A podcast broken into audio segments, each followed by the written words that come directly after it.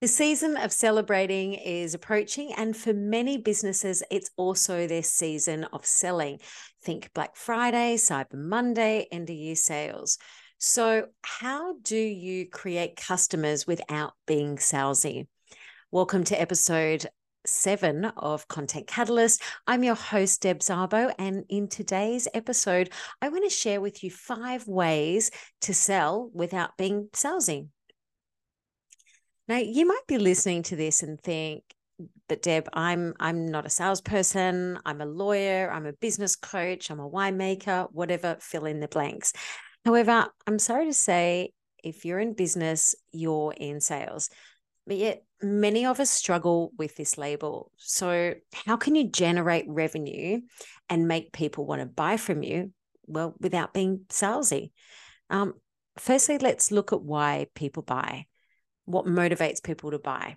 And the first thing is solving a problem. I know that sounds really obvious, but the primary reason why people buy something is because they want to solve a problem. It could be just a simple practical issue like uh, their dryer is broken and it's the middle of winter and they need to dry the kids' clothes for school the next day. So it is very practical to go out and uh, replace the dryer. The other reason that people buy is because they're just meeting the basic needs or wants. So if you think about things like food, clothing, shelter, the other reason that people buy is emotional satisfaction. So a lot of the time when we do buy, it is based on emotion and we associate positive emotions with uh, certain purchases because it can bring us excitement, it can bring us happiness.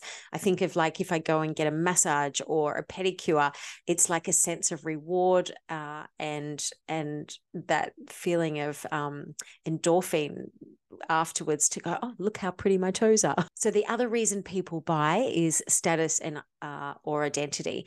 So if you think about why people buy certain cars, it's they want to align themselves with um, a certain lifestyle or a group um, to signal success. Um, social influence also comes into this. So people will buy based on um, what those around them are doing. So, for example, your friends and family all have a certain product, therefore, that you have to go out and buy one as well. And this is why things like group um, selling parties are very powerful because often people will see one person buying some um, doTERRA oils and then everyone else has to buy uh, them as well. So, there's a sense of missing out um, if and not fitting in uh, if they're not buying something as well. Um, and I often see this when people come to wineries. If their whole group is buying, then there's a sense of, oh, I must buy something as well. Perceived value. This is a really interesting one because when something is on sale, this is where people often will react um, to they see something uh, has a higher value um, versus the cost. So uh, I think about uh, I went to Kmart recently and they had um, some black gum boots there, for, and right right in the middle of the center of the store, they'll often have a rack of clearance items, and um, you know they'll have things for like two dollars and you think for two dollars i'd be mad not to buy something and um like i said i saw some black gum boots there recently and i'm like surely i should buy these you know, gum boots, they're going to come in handy at some stage in my life. And they're only $2. Uh, I didn't buy them because I was, you know, conscious of going, I don't need it.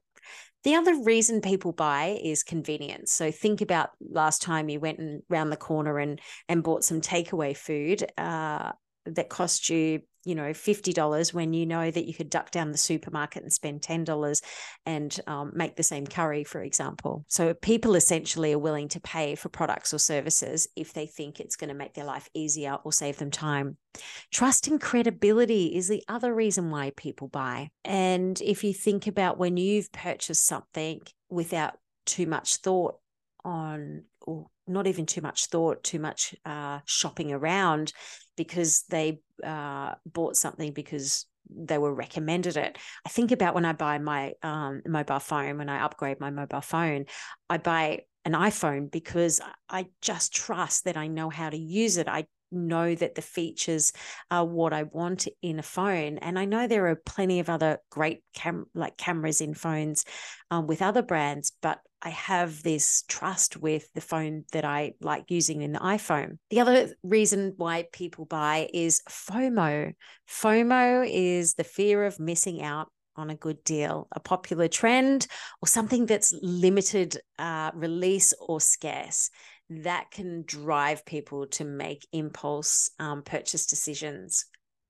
The last reason uh, that I want to talk about today, why people do make motivated to make decisions when um, and to buy, is personalization. So when things are customized um, or personalized, say with their name on it, then that is a great motivator for people to buy. Uh, if you think about Coke did a campaign um, on putting names on on the bottles. That was a huge campaign from them. I, I always think about the news agents that have that center, um, this the uh, stand with all the books, Christmas books on it, and they're personalized named books.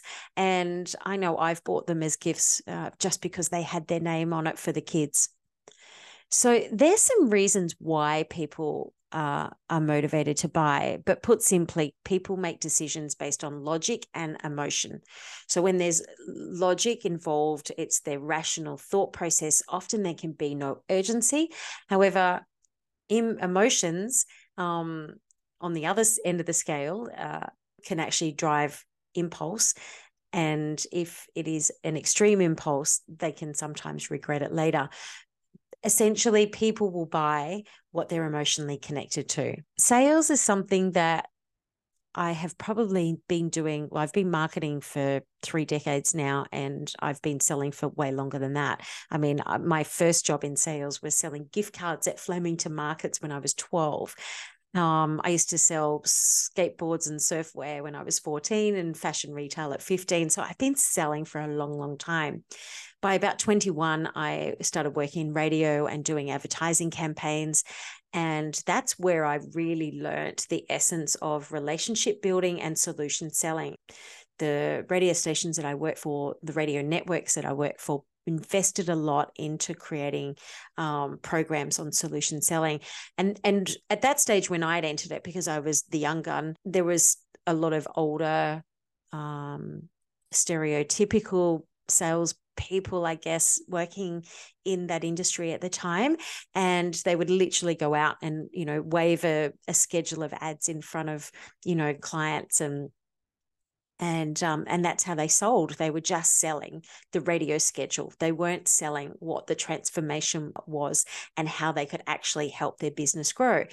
And at that stage, for me, I actually did a um a, a training course with an old um, body language expert, and his name was Allan Pease. I don't know whether anyone knows, and if you do, I'd love you to um, send me a DM on Instagram if you've ever heard of him anyway, he came to town and we were working radio at the time and we sponsored his um, training session. It was one of the most powerful things um, that I've ever, ever done in my training. And I still use it today. And it, and it just talked about how we can adapt our um, conversations um, to different styles of learning and how we can prejudge people as well. Um, but more uh, importantly, it really came down to how we can provide solutions to people. So here's how I then transformed, um, I guess, a lot of the, you know, the clients that never bought um, into one of the biggest spenders in the, you know, the radio station I was working with at, um, and many radio stations afterwards was because I was going out there building relationships with people, but instead of actually just presenting a, a sales, you know, radio ad schedule, I would actually create um, holistic solutions because I would ask questions and just delve more into their business. I was generally interested in how I could help them. And again, that probably comes back to my um, curiosity of why people bought, but also my marketing hat started back then as well. So I want to share with you now five ways on what I've learned on how to sell without being salesy because I know it's a big turnoff. It's a big turnoff for me when I go into a place somewhere and I um I get dished out the spiel. I'm like, really? Like you're just selling it so you can either uh, reach an incentive or tick the box or you're not interested in me. And i see this you know in retail i see this in um, wine tourism which i've worked in for many years. You can go into a cellar door and and people are literally dishing out the spiel to you of going you know this is a semillon it tastes like citrus and um, goes well with seafood. And uh, firstly the thing is instead of asking me, do I know anything about wine? Because if you do, you know that I already know about Semillon. So now you're preaching to the converted. Um, two, do I even like Semillon? Three, um, do I even like seafood? so it's it's if you're just dishing out that spill, you're going to uncover that. Do I uh, perhaps I have an allergy to seafood? Um, perhaps you know citrus flavored wines are, are, not my preference. White wines, I, I like a light, um, medium bodied red instead. So if you ask questions, you uncover um, things, which be, brings me to number one. So Here's my top five ways on selling without being salesy. And the number one is to build a relationship. Now, you might be thinking, yeah, but somebody's walked into my shop and I've only got five minutes to, how do I build a relationship with somebody in five minutes?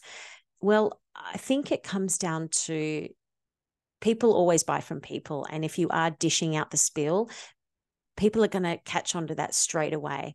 Uh, so, how can you transform your sales spiel into interest into the person?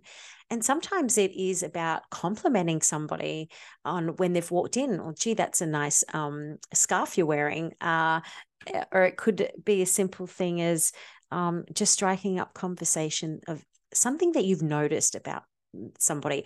And a great way to do that is what are the um, color of people's eyes? What is their name? I always introduce myself. It's like, hi, I'm Deb.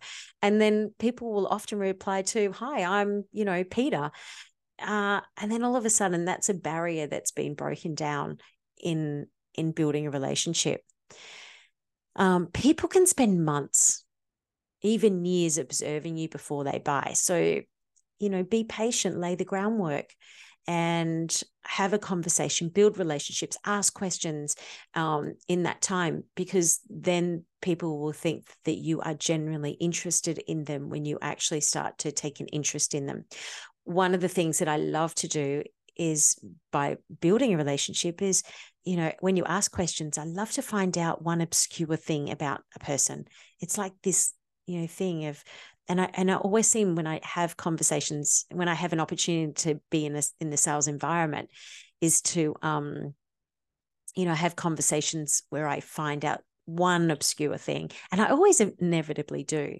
People reveal the most incredible things to me because of it. So if you don't have a physical store, how do you build relationships online? Uh, well, again, it is about having conversations. And that's why video is so, so, so powerful in building relationships because just by putting up a static, you know, Canva tile telling people what you do is being salesy. Where having a video up explaining things and showing things and demonstrating things. More importantly, the most powerful way that I find video being used to build relationships is in stories in something like Instagram. So just by sharing a story a day and having conversations, like looking at the camera instead of saying, hey guys, to everybody, speak to one person have a conversation with one person on the other end of the lens. Educate. So, number two is educate. So, by positioning yourself as the go to person and adding value to people, you essentially become the go to expert or authority in your industry or um, for the product that you sell or um, or service that you provide. And you do this through content marketing. So content marketing is where you're adding value to people and giving valuable information away. And by giving all this valuable information away, you're essentially educating people. And then when it comes to selling something, you'll often find that people will just come to you because rather than you having to ask. And that's the power of content marketing. The other thing that, uh, number three, uh, way to sell without being salesy is to ask and listen.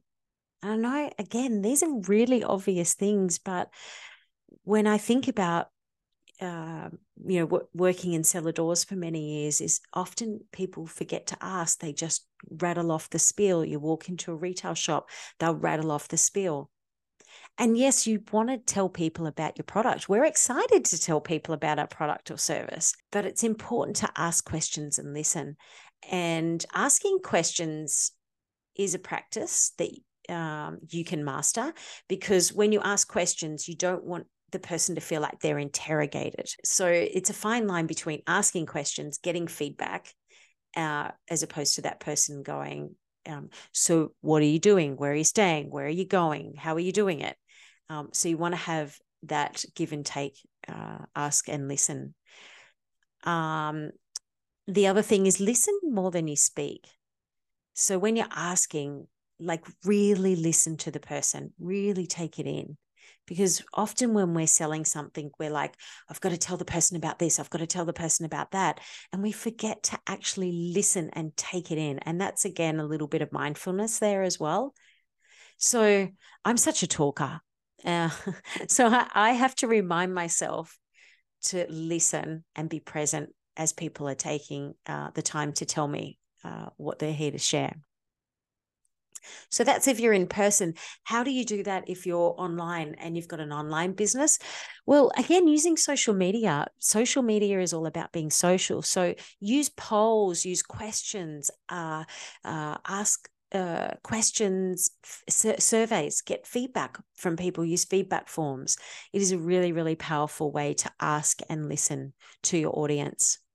Number four is storytelling. I love storytelling that's probably why I love video so much, is because it's really all about storytelling and it helps people visualize how they can use your product and how um, how it solves their problem. I think this is why testimonials are so powerful as well.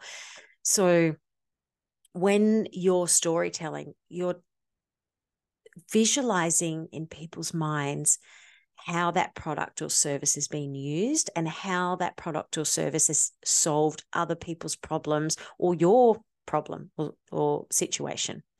So, storytelling is a really, really powerful way to help you sell without selling. And as I mentioned, testimonials get your uh, people to uh, your customers, your previous customers, to help tell the story of what you do and how you do it. Um, case studies are another really powerful way to, um, and again, if I'm thinking about online uh, e-commerce businesses, is that if you can use case studies where you know this business had this problem and this is how you solved it using this solution. And bringing me to number five of how to sell without being salesy is to explain. So tell rather than sell. Um, people want to feel heard. They want to feel that you're presenting a solution tailored to them and their needs. They don't want to feel like you're just there to sell everybody the same TV in the store. Um, many people will often um, sell the features, but not the benefits. So I want you to think about something when you are uh, going to do a sales page for your website or tr- do staff training is what are the benefits? How does this product or service transform that person? How do you explain in the way, uh, if you do have an online business, for example? I think behind the scenes footage is so, so powerful for this. So, again, using stories in Instagram, um, other, otherwise, you know, using video uh, in your um, social media is a really, really powerful way to explain what you're doing. And I'll often do this when I'm, you know, sitting uh, at my desk working on a project, uh, and I'll go, I've just, just been working on my planning, and here's my planning calendar, and I'm laying out all my um, my you know uh, campaigns and events for next year. Uh, this is this is my planner, this is how I do it. And explaining that helps people go, actually, I need that too. How can I get a copy of that? And so that's a really powerful way if you can explain and tell people what you're doing as opposed to like going, hey, buy this. But my bonus tip to how to sell without being salesy is also make it super easy for people to buy from you. And again, I know this sounds really, really obvious, but making it easy for people to buy from you is one of the most powerful ways that you can help people buy from you. And that is having simple calls to action. Do you have you know the price do you have the product do you have a really big call to action button on your email um, on on your website uh, in store have you got the price displayed so people can just walk up? Is somebody at the till? Again i know this sounds really basic but it's, it's so so so important to remove any roadblocks any barriers from people wanting to actually proceed and make a process to um, make the purchase because getting to that point especially if it's a an emotional purchase where they're like yes they're in the moment you want to be able to um to take the sale and get the sale across because for every mo every minute for every hour for every day that goes by that you're not following up with that person is it you've heard of you know warm leads hot leads to warm leads to cold leads. Well, the same thing happens when somebody's really in that mode of buying, then that's the time that you want to act. If you've got a physical business, take interest in people, ask questions not related to your customer um, rather than just dishing out the spiel. If you're online business, start talking to people on social media, start explaining what you do, show behind the scenes, use video to uh, communicate with your customers. Um, content marketing, again, use content marketing to add value to people, give them lots and lots of information so they essentially come to you to buy without you even having to ask for the sale. Or when you are ready to ask for a sale, it's such an easy transition to actually go, Yes, I'm going to buy, to press the, the buy now button. There are my final. Uh, five ways on how to sell without selling. I guess to leave you with the final thought, Zig Ziglar said, if people like you, they'll listen to you, but if they trust you, they'll do business with you.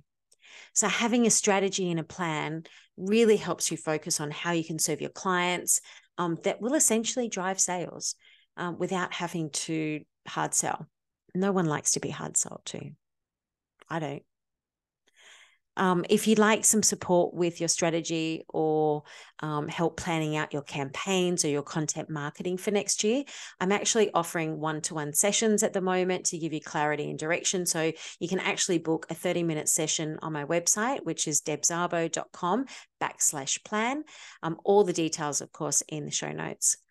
Thank you for listening today. If something that you've heard today has helped you, it would mean the world to me if you could go on and leave me a review from wherever you're listening to and tag me on Instagram, which is debszabo underscore video. Also, if someone you know might benefit from the information in this episode, I really thank you for sharing. Honestly, it means the world to me. Until next episode, have a wonderful day and sell away.